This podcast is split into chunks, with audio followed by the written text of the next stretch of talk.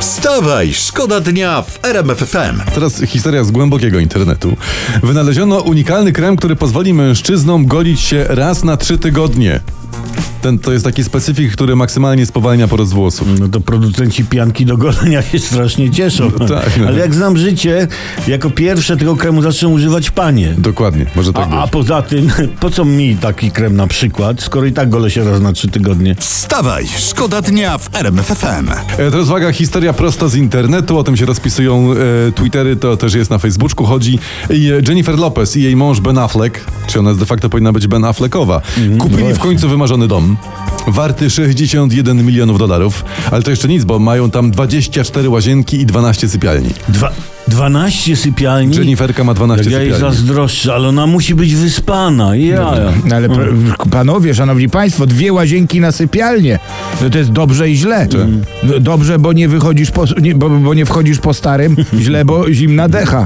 Wstawaj, szkoda dnia w RMF FM. Słuchajcie, rozmówca z ważnego portalu, niewymieniony z nazwiska, bliski sztabowie PiSu mówi, cytujemy, szef sztabu Tomasz Poręba nie utrzyma tej kampanii za jaja, bo jest europosłem i dużo czasu siedzi w parlamencie europejskim. To dlatego PiSowi zaczyna się wszystko rozsypywać. Ale coś w tym jest. Coś w tym jest. Trudno trzymać za jaja na odległość. Ta, Tak jest. Mogą się wymsknąć.